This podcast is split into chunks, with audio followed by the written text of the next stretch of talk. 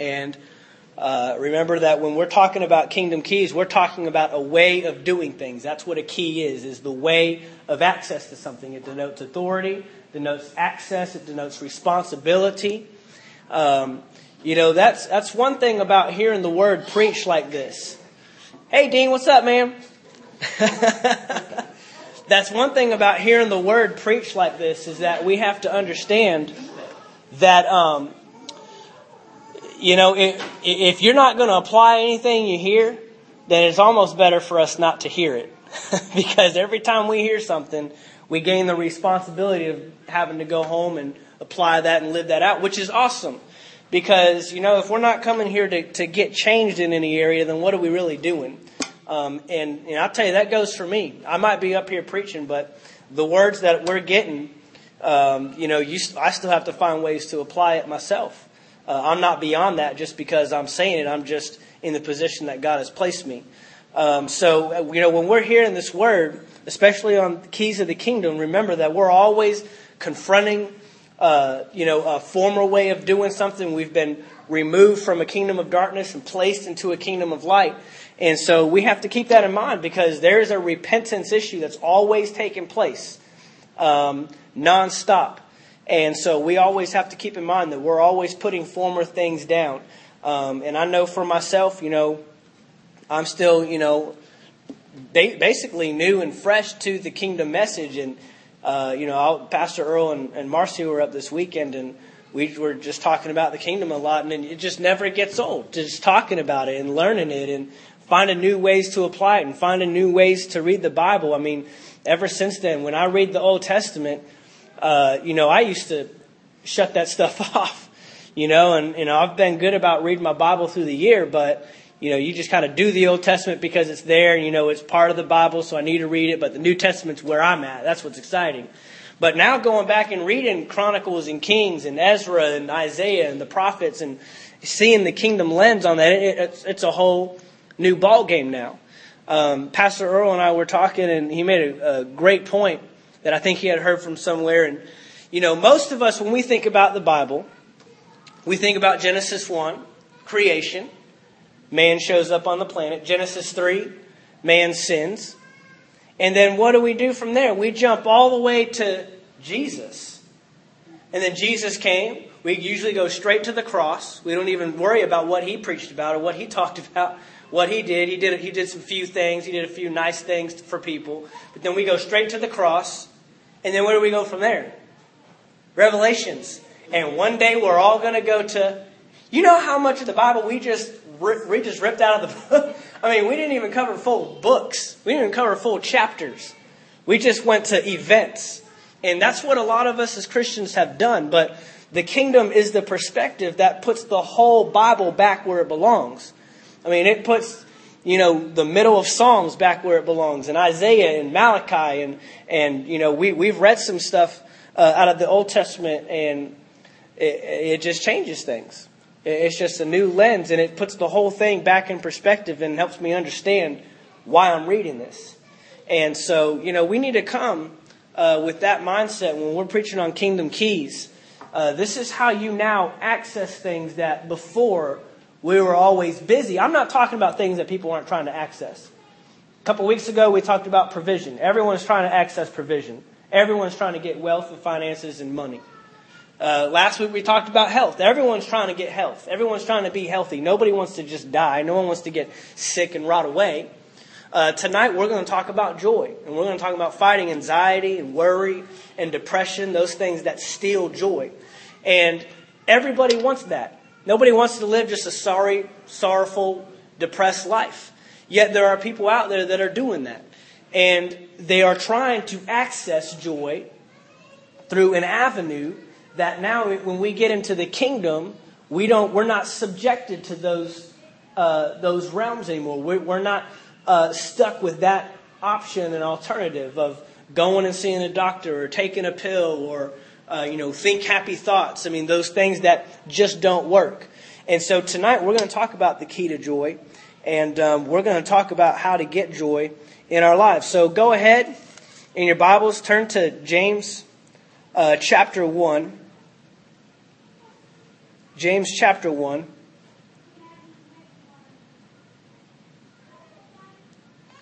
And we're going to go right to the beginning in verse 2.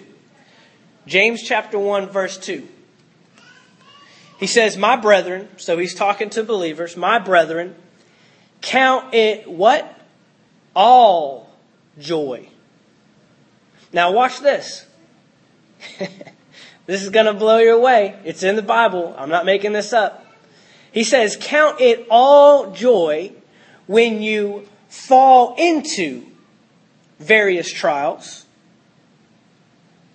Verse 3 knowing that the testing of your faith produces patience. I want to stay right there in verse 2 real quick. He says, Count it all joy, not just some of it, not just every now and then, not just the good stuff. He says, Count it all joy, but then watch what he says. When you fall into trials. Now, most of us are pretty good at counting it joy when we get out of a trial. But he's saying count it joy when you get into a trial. Now, what the heck is he talking about? He's saying when a trial comes to your life, when a test comes and approaches your life, something that is trying to, to get you down, something that's, uh, you know, weighing you down, he says to count that joy. Count it all joy when you fall into trials, when tests and trials and the enemy's knocking at your door and you feel like you can't get anything done and nothing's working and everybody's leaving you and, and, and your job, you know, you're barely hanging on there, you got no money. He says, count that joy. If James were here right now, we'd all punch him in the face. You tell me. You tell me to count it joy. You come, you come walk a day in my shoes. You come walk a day with the coworkers I have. You come, you know, with the paycheck I get trying to meet all these needs. You, you come try to take care of these kids and live with this wife and this husband. And he's saying, count it all joy when you fall into, not when you get out. So, what is he talking about? First of all, we have to understand that joy, apparently, is not based on the situation. And see, that's what we do. We've made joy situational. We've made joy circumstantial. When things are going good, then I'm joyful. That's when I'm happy. That's when I'm excited. That's when I'm chipper around people. That's when I have a great attitude. But joy is not based on situations. Here's what he's saying joy is a perspective. Joy is a perspective. How do I know that? Because right there in verse 3, he goes on and he says, knowing that. Those two words right there show me that this is a perspective. See, it, it's different when you see a trial head on and it's all you see, it's right in front of you. But now, if we change perspective and we get up on top of the thing, what do we see? We see the trial, but then we see beyond the trial. See, James is saying here that we can have joy based upon what we know, not because we're just excited to have trials and tests in our lives. It's because we know something beyond the trial that's in front of us. We have a different perspective. So joy is a perspective. Here's what most people do. Joy is, a, is uh, an emotion. I'm showing joy. I'm joyful. And we got to cut that out. First of all, for believers, joy is actually a fruit of the Spirit. I should never hear a believer tell me, I should never hear a Christian tell me that I, I just can't walk in joy today. I just can't do it. That's like telling me you can't walk in love. That's, telling, that's like telling me you can't have peace. It's like telling me you can't be long suffering with people. That's like, that's like telling me that you, you can't be faithful or operate in faithfulness self control. The fruit of the Spirit is in you because the Holy Spirit lives in you. And so joy is always there, ever ready to come to fruition. So, since it's there, how do we get it? How do we gain access to it? What is the key to joy? It's a perspective. Now, what is what changes this perspective? Let's go down a little bit further to James chapter 1 verse 22. I'm going to go down 20 verses. And in 22, he says, But be doers of the word, and not hearers only, deceiving yourselves. Verse 23 For if anyone is a hearer of the word, and not a doer. He is like a man observing his natural face in a mirror. He observes himself, goes away, and immediately forgets what kind of man he was. Verse 25, but he who looks into the perfect law of liberty, the word of God, and continues in it, and is not a forgetful hearer, but a doer of the work, this one will be blessed in what he does. So he goes on down to say that the Word of God is like a mirror to you. It shows you who you are. It shows you, let me put it this way the, the mirror or the Word is the perspective that you need to look at your situation through. It shows you what your situation is really all about. All you see is a bill that seems like it can't be unpaid or it doesn't seem like it can be paid. But now we look in the Word of God and we know He supplied all my riches and glory in Christ Jesus. So this trial that's coming is actually just a very small thing. You know what? I'm going to have joy and I'm going to operate in joy because of this thing. The Word of God now brings it in perspective.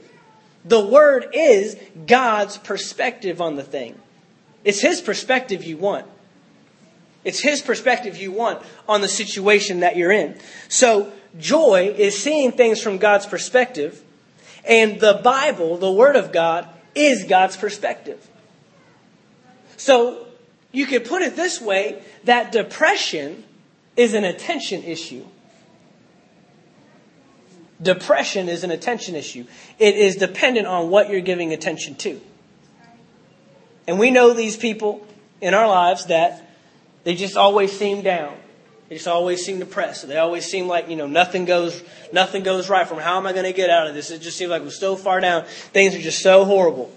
Well, listen to what they're talking about because they're not saying the word of God. Uh, they need to listen and you could probably get an idea of what kind of environment they're around. I'll tell you right now, you're not going to be happy around depressed people. Can we all attest to that? When you get around other people that are depressed, you feel depressed. And life's great, man. Everything's going good. But I just sat around these Debbie Downers and now I feel just as low as they do. So we got to be careful that, that we're a product of our environment. So if we just find ourselves just around negativity all the time, and, and you're not going to be positive around negative people, you're not going to be joyful around depressed people, you're not going to be happy around sad people. We have to watch that. And there's, you know, obviously times when you can't get away from. If it's coworkers, you're just there. So then you get to be the catalyst. You're the one that walks in and just, man, you know what? This is the day the Lord has made. I'm going to rejoice and I'm going to be glad in it. And everyone else is like, what the heck? But you get to be the one that changes that. You get to be the one that changes the environment for everyone else around you.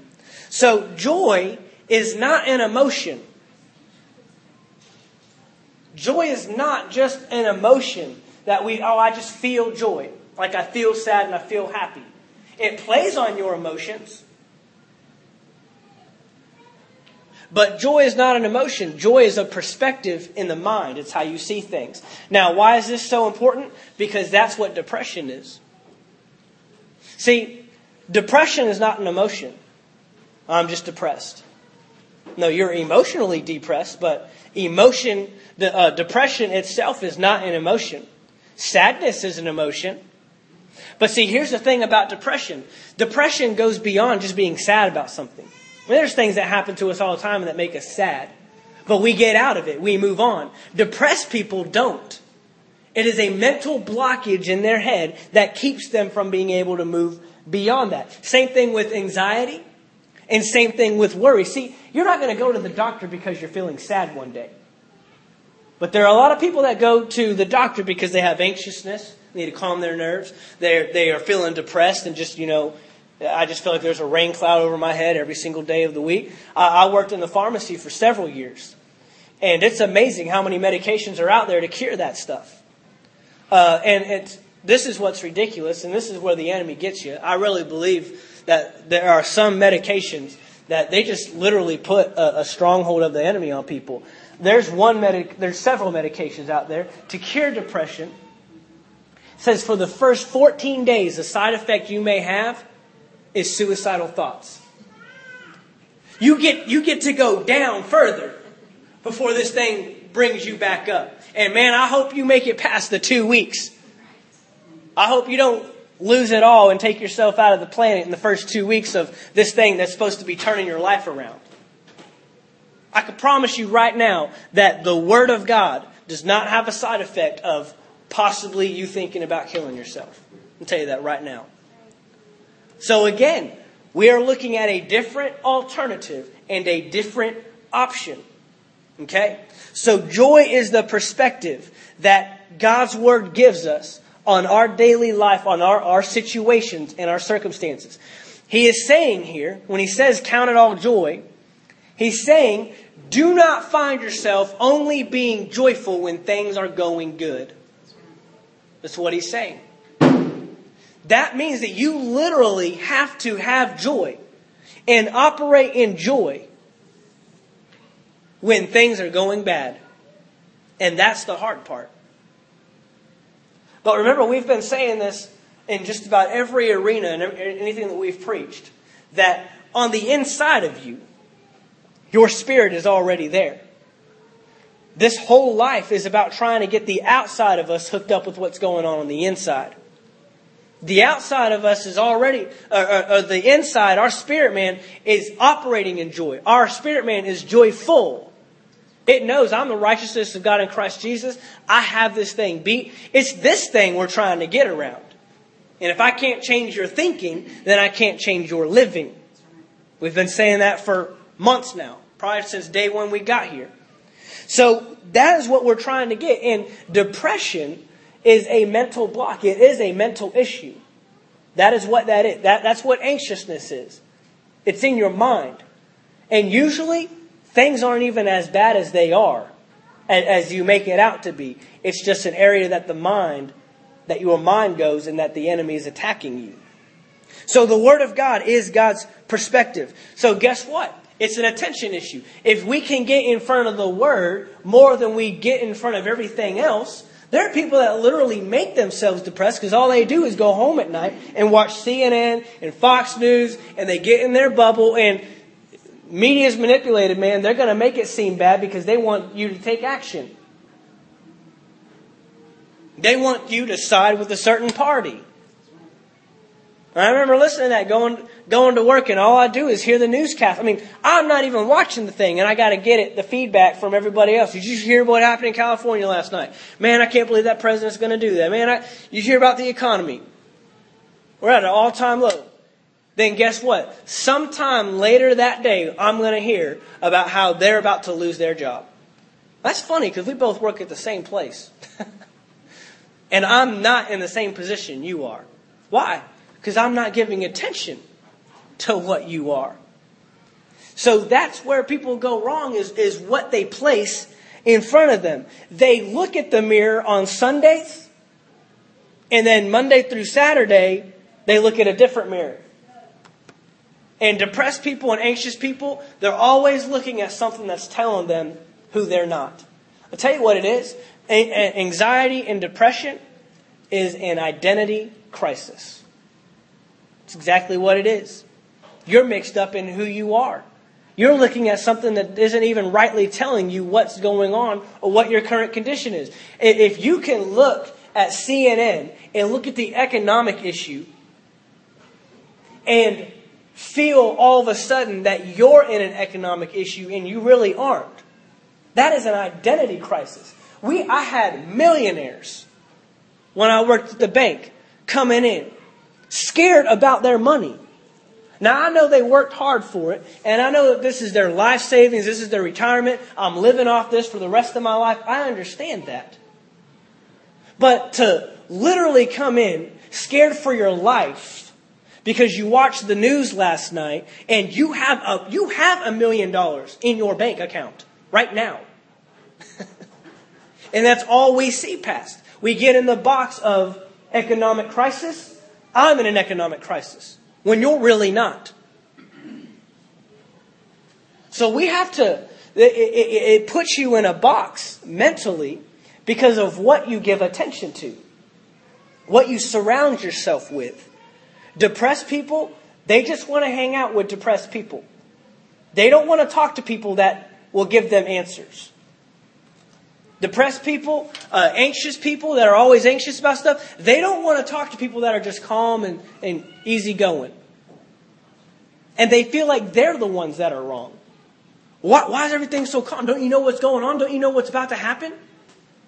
Why are you so excited about everything? Can't you see? I mean, you know, we're losing family. I mean, people are moving away. I lost my job. I mean, blah, blah, blah, blah, blah. And, and you're the one that's wrong for being calm and excited about life and everything's going good. So they put themselves in these boxes. Now, Jesus has a little bit to say about joy, and it's the connection that he makes is awesome. So go to John chapter 15, verse 11. John chapter 15 and verse 11.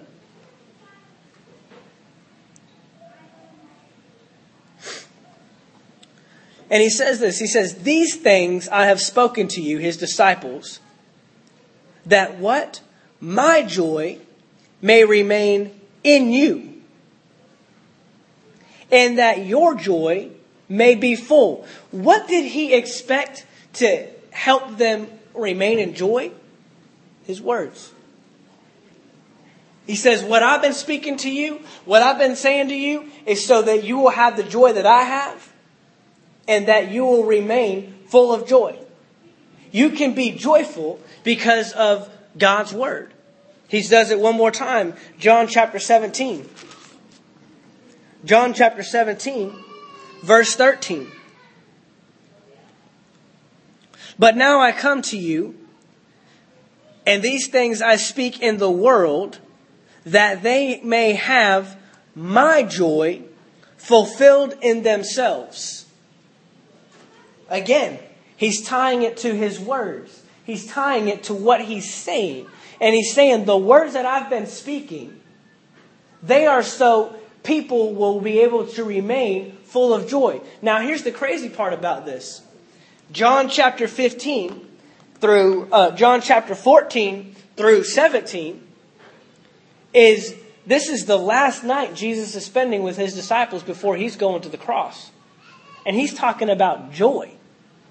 He's talking about his joy. He said, The words that I've spoken, the words that I've been speaking to you, they are so you will have my joy. What kind of joy did Jesus have? We'll go on down to Hebrews chapter 12. This is going to really put us in a situation where we really should have no reason not to ever walk in joy. Hebrews chapter 12. Therefore, we also, since we are surrounded by so great a cloud of witnesses, let us lay aside every weight and the sin which so easily ensnares us, and let us run with endurance that the race that is set before us. Watch this, verse 2. Looking unto Jesus, the author and finisher of our faith, who for the joy that was set before him endured the cross, despising the shame, the shame, and has sat down at the right hand of the throne of God. This verse is telling me that Jesus literally was excited and joyful about going to the cross. That is how much joy and how often we should operate in joy in our lives. Why? Why could Jesus have joy in going to the cross? That is not a very exciting event in his life. That is not, I mean, if, if there's any time for Jesus, the man, to be depressed, this is it. And you couldn't even, there's nothing you could say about it. Jesus, why do you feel so bad? Why are you so depressed? Well, I'm getting ready to die on a cross and take on a lot of punishment. Oh, yeah, I see. I understand that. I mean, what can you say? You're not going to look at him and say, well, man, you need to perk it up a little bit. You should be excited. But it says that Jesus was joyful in enduring the cross. You know why? Because he had the Father's perspective. He knew what was coming on the other side of that trial. He knew what he was getting ready to go through, but he knew what was going to take place after he endured all that. He knew, man, once I go through this cross, once I endure this punishment, man will be redeemed, the kingdom will be restored, sin will not have to reside in man any longer. I can send my spirit, place it inside of man, and everything that I've been doing for the last three years, they can do for the rest of eternity. That's why he was able to be excited. He had joy. He endured the cross with joy. He endured the pain and the suffering with joy. 1 John 1 4, that's obviously John writing, and he says, And these things we write to you, that your joy may be full. He's saying the Word of God that is written is written so that you can be joyful in everything in life.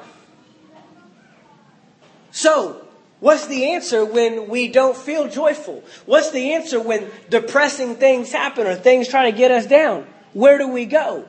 Do we go to other people? Do we go on Facebook? Do we go to the news? Do we read the newspaper? No, he says, get in front of the mirror and stay in front of the mirror. Give attention to it. Because he said the one that doesn't walks away from the mirror and immediately forgets who he is. Then we jump right back into that identity crisis. Man, I don't know how I'm going to make it man, I'm, I'm real anxious about this thing. Man, I'm just so sad. I, I don't know how to get past this. I just feel horrible. I, I need something exciting to happen. No, you don't need something exciting to happen. You need to be the happening excitedness that takes place. It's in you. You are the excitement that needs to take place.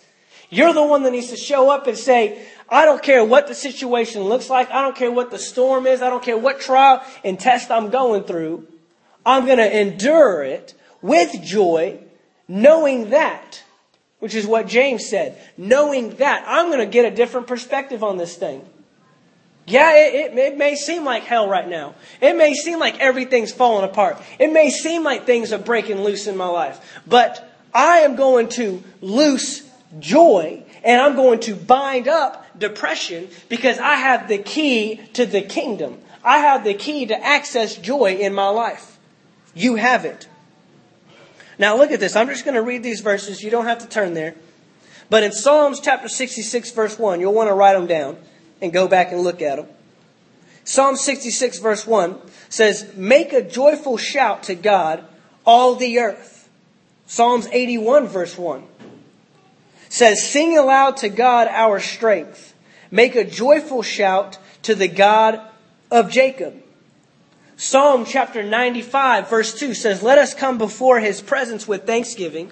Let us shout joyfully to him with psalms. Psalms 98 verse 4.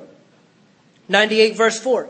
Shout joyfully to the Lord, all the earth. Break forth in song, rejoice, and sing praises. And then we get over into Philippians chapter 4. Philippians chapter 4 verse 4. Rejoice in the Lord always. Again, I will say, rejoice. Always. Joy has a voice. Every single one of these. Joy is saying something. Joy is shouting something. Joy is singing something. You cannot, you will have a hard time being joyful with your mouth shut. In fact, I will almost go as far to say that it will be nearly impossible for you to get over into joy with your mouth closed. It is going to require you to say something. You know what? It's going to be by faith. You may have to force yourself to laugh. I'm not kidding. It sounds stupid. But when you're in your car, when you're in your house, and, and, and things are just breaking down and, and you don't know what else to do, Get in the Word, get God's perspective on the issue, on the situation. Know that you are more than an overcomer through Christ Jesus. Know that He has already brought us over into victory. And then you just need to start worshiping and shouting. I'm telling you right now, depressed people, the people that are uh, in depression and, and have that kind of mentality, they don't worship God. I tell you right now, they don't spend any time worshiping and praising God. There is no time in their day where they just shut it all down. You say, you know what? Father, I praise you. Father, I worship you. I thank you for my life. I thank you for the breath that I'm breathing. I thank you for my family. I thank you that I have health. I thank you that I'm alive. I'm thank you. I thank you that I have a job. I thank you that I have a car. I thank you that I have a home. I thank you that I do have people that care about me. I mean, look at Jesus. Not only was he about to endure the cross, that's, that's something hard to go through, but he went through it all by himself. Every single one of the disciples, the men that he has spent the last three years with, left him. One of them betrayed him. One of them said, I don't know the man three times. And then the other ones just ran, ran away and fled. We talk about a depressed state. I'm getting ready to die for the people that are running away from me and leaving me hanging all by myself. And he's being condemned. He's being condemned. I mean, these people are making false accusations against him. There wasn't one thing that they brought to him that was truth. And the 12 people that spent the most time with him that could vouch for him, they're not even there to back him up. Much less the beating and the suffering and the pain. But it says, with joy, he endured all that. With joy set before him. But that's because he has been spending time with his father. That's because he had spent time getting his father's perspective. Because he even said in the garden, Look, this isn't my will, but I don't want my will, I want your will. And your will is that I go through this because on the other side of this, mankind is going to be redeemed for once and all. So he was able to endure that. But depressed people and those that remain in those conditions, they don't spend any time worshiping God. They don't spend any time praising Him. They don't spend any time singing to Him. They don't spend any time in, in the Word finding out what's really going on. There's a change that needs to take place. And it's hard. When you're sick, when, when all your friends are turning their backs on you, when nothing seems to be going right, when it seems like your family's falling apart, and that's the time we need to do it the most. And it's easy to be joyful coming out of a trial. It's easy to be joyful when your wife starts loving you again. It's easy to be joyful when your friends start talking to you again. It's easy to be joyful when money's in the bank. It's easy to be joyful when I'm not having to take any medicine. It's easy to be joyful when the gas, uh, when the car's full of gas. It's easy to be joyful when you just got a pay raise. But now we got to find a way to be joyful when we fall into those things.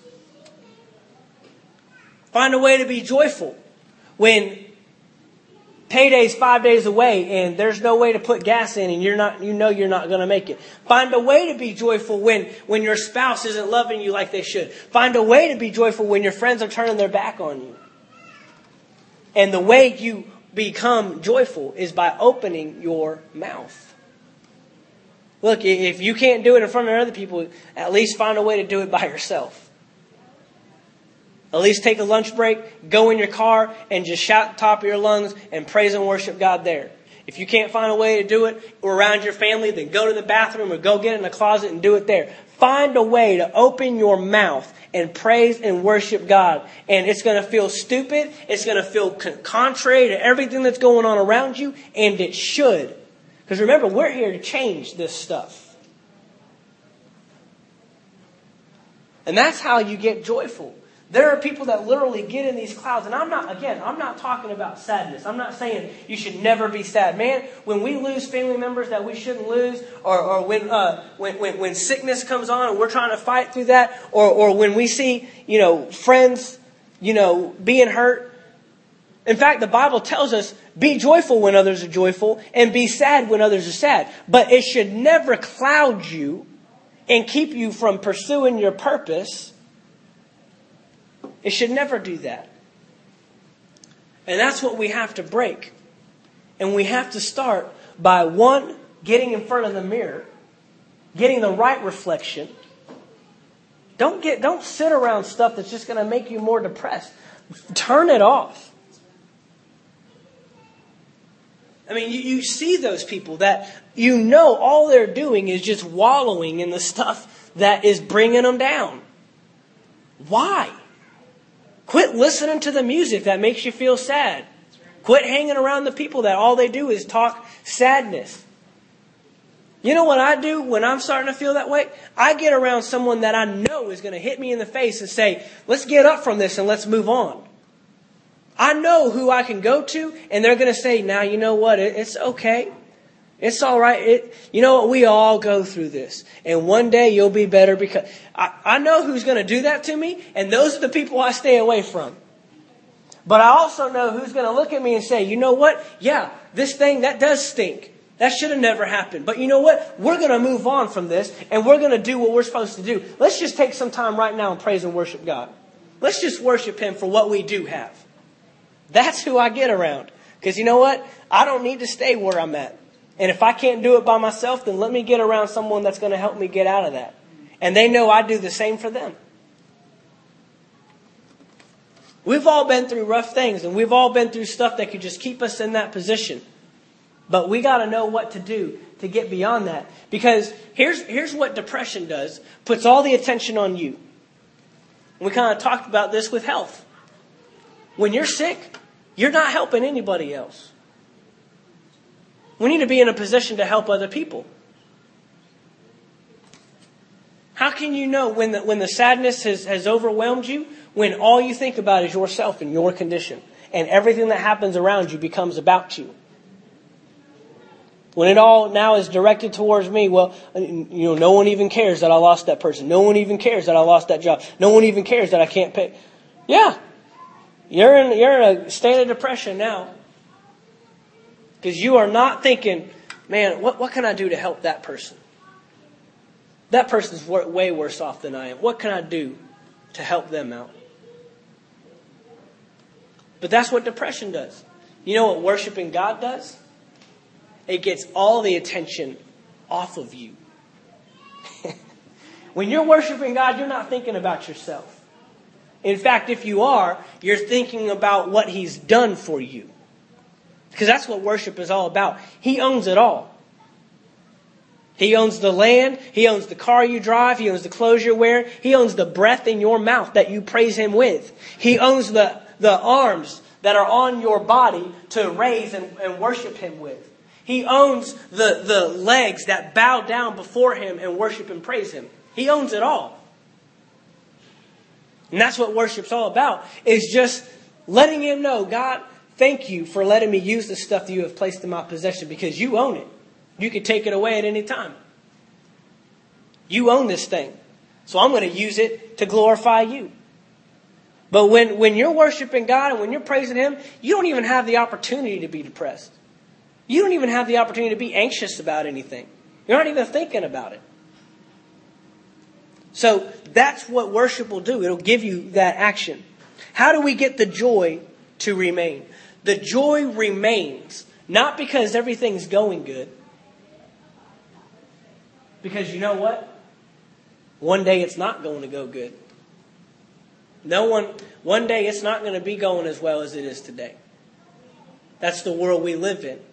I'm not saying we don't have authority over that and we should just be happy. I'm saying things will happen, but it's how you confront it and it's how you go through it that determines what you get out of it. So the joy doesn't remain just because things are always going well. If that is your foundation that you're building your joy on, get ready for a roller coaster ride of your life. Get ready to one day be up and the next day be down. Every, everybody loves you one day and they're talking about you the next. The money's there today, it's not there tomorrow. There's always something.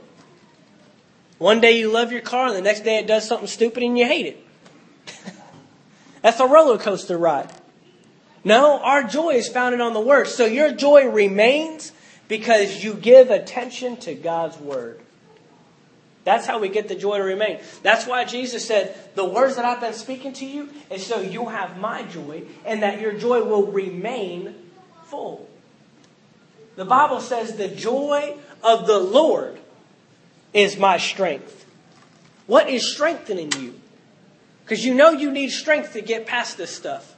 You know that you don't want to try to do it on your own. Well, that, I love that he put in there, he didn't say your joy is your strength. He says the joy of the Lord. Because my joy ain't going to get me very far. But man, when I can hook up to his, that's why he said, I'm going to give you my joy. The same joy that I use to get me through the cross. The same joy that gets me through persecution. The same joy that gets me through all these Pharisees and Sadducees uh, attacking my life and going after me. Uh, the, the same joy that I have when all these people are, are, are coming against me and wanting to throw me off cliffs and wanting to stone me and want me to do this and wanting to do that. That same joy is what I'm giving you because of the words that I'm speaking. He's saying everything I've told you is so that my joy will remain in you. The joy that remains, look, you will have as much joy remain in your life as much as you give attention to God's word. It's dependent on you. Well, you know, I just don't feel joyful. Well, guess what we need to do? We need to get in God's word, and then we need to open our mouth and speak in alignment with God's word. I mean, this is protocol. He says, uh, let us come before his presence with thanksgiving. That means you have no right coming to his presence any other way. That's the protocol. To enter into God's presence, you better have something thankful to say. Doesn't say, let us enter his presence with grumbling and complaining. Oh me, oh my. No, he says, go in with thanksgiving. That means, all right, I need to get in God's presence. I need to find something to be thankful for, or else I, don't, I can't get in. I mean, just picture a throne room and there's a door and you're standing out, outside thinking, what am I going to be thankful for so I have access to go in here? Oh, okay. I'm thankful for my family. And then you're able to walk in and that gives you access to God's presence. So that's protocol. You can't bend protocol in the kingdom. It's that way or you don't get in. And you know you need God's presence. You know that you, you know that your friend's presence ain't going to work your job's presence, the presence of money, the presence, the, the presence of the, the government doing everything the way we want them to do it, that's not going to get us through it. The presence of God is what's going to get us through it. And so we've got to learn how to operate in this joy. Father, we thank you right now. We just spend some time right now just to praise and worship you, Father. We honor you. We love you. We're thankful for your word. We thank, we're thankful that your word is what sustains us. It is the solid rock. Our joy is not founded upon uh, how well we're doing today or how I feel. And, you know, if I wake up tomorrow with a headache, you know, I'm not going to be very joyful. No, Father, we find a way to be joyful in all things. We count it all joy. We want access to your presence all the time. So we, we're thankful. We come with thanksgiving. We come alive, excited to be a part of your kingdom. Father, we're not moved and shaken by what happens around us. We don't care what we see. We don't care what we hear. We don't care how we feel. We are only moved by one thing, and that is your word. And your word never changes. Your word is the solid foundation, the solid rock. So we rest upon that today. And we find ourselves when these things try to come us, no matter what it is, that we will find ourselves just being joyful because we want your perspective. And Father, I thank you that right now we will uh, determine within ourselves to give more access to your word, to, to get in your word. When those things try to come against us, when, when depressing people try to talk to us, that we'll find ourselves uh, uh, reciprocating that with time in your word. As much time as we heard someone uh, talking terrible and, and just talking depression and anxiety, we'll spend that time getting in your word and learning what your word has to say about it. And Father, we'll allow that to be our mirror. We'll allow that to show us our true identity and that we will be able to operate in joy when people don't even understand why. When people don't even know, why are you so excited? This thing just happened. Man, I'm excited because I'm a citizen of the kingdom of God. I'm excited because my God has all things in his hands. I'm excited because he's placed me in this earth with authority and dominion. I've got a work to do. I have a purpose to fulfill. I have a calling on my life. I have a fit to, to, to maintain in this earth. and I'm here for a purpose. And yeah, I might be sad about that. Yeah, I might not be excited about that thing, but I'm excited about what God does have for me, and I'm going to pick myself up. We'll find people around us being excited. We'll find people around us, their demeanor will just all of a sudden change just because of the word they're hearing us speak. I thank you that we can be that light in a dark place. That we can, we, we can, we can bring that to our, our jobs and our friends, our homes. That things will be brighter, things will be more exciting just because we showed up on the scene. That's our job as kingdom citizens, to influence this earth. Father, I thank you for this word. I thank you for your word, that it is powerful, it will accomplish all that it is sent to do. The word that we've heard tonight, that we will learn to operate with these keys of the kingdom, learn to access joy the way you have determined for us to access it, and we will fulfill our purpose in the earth. In Jesus' name, amen.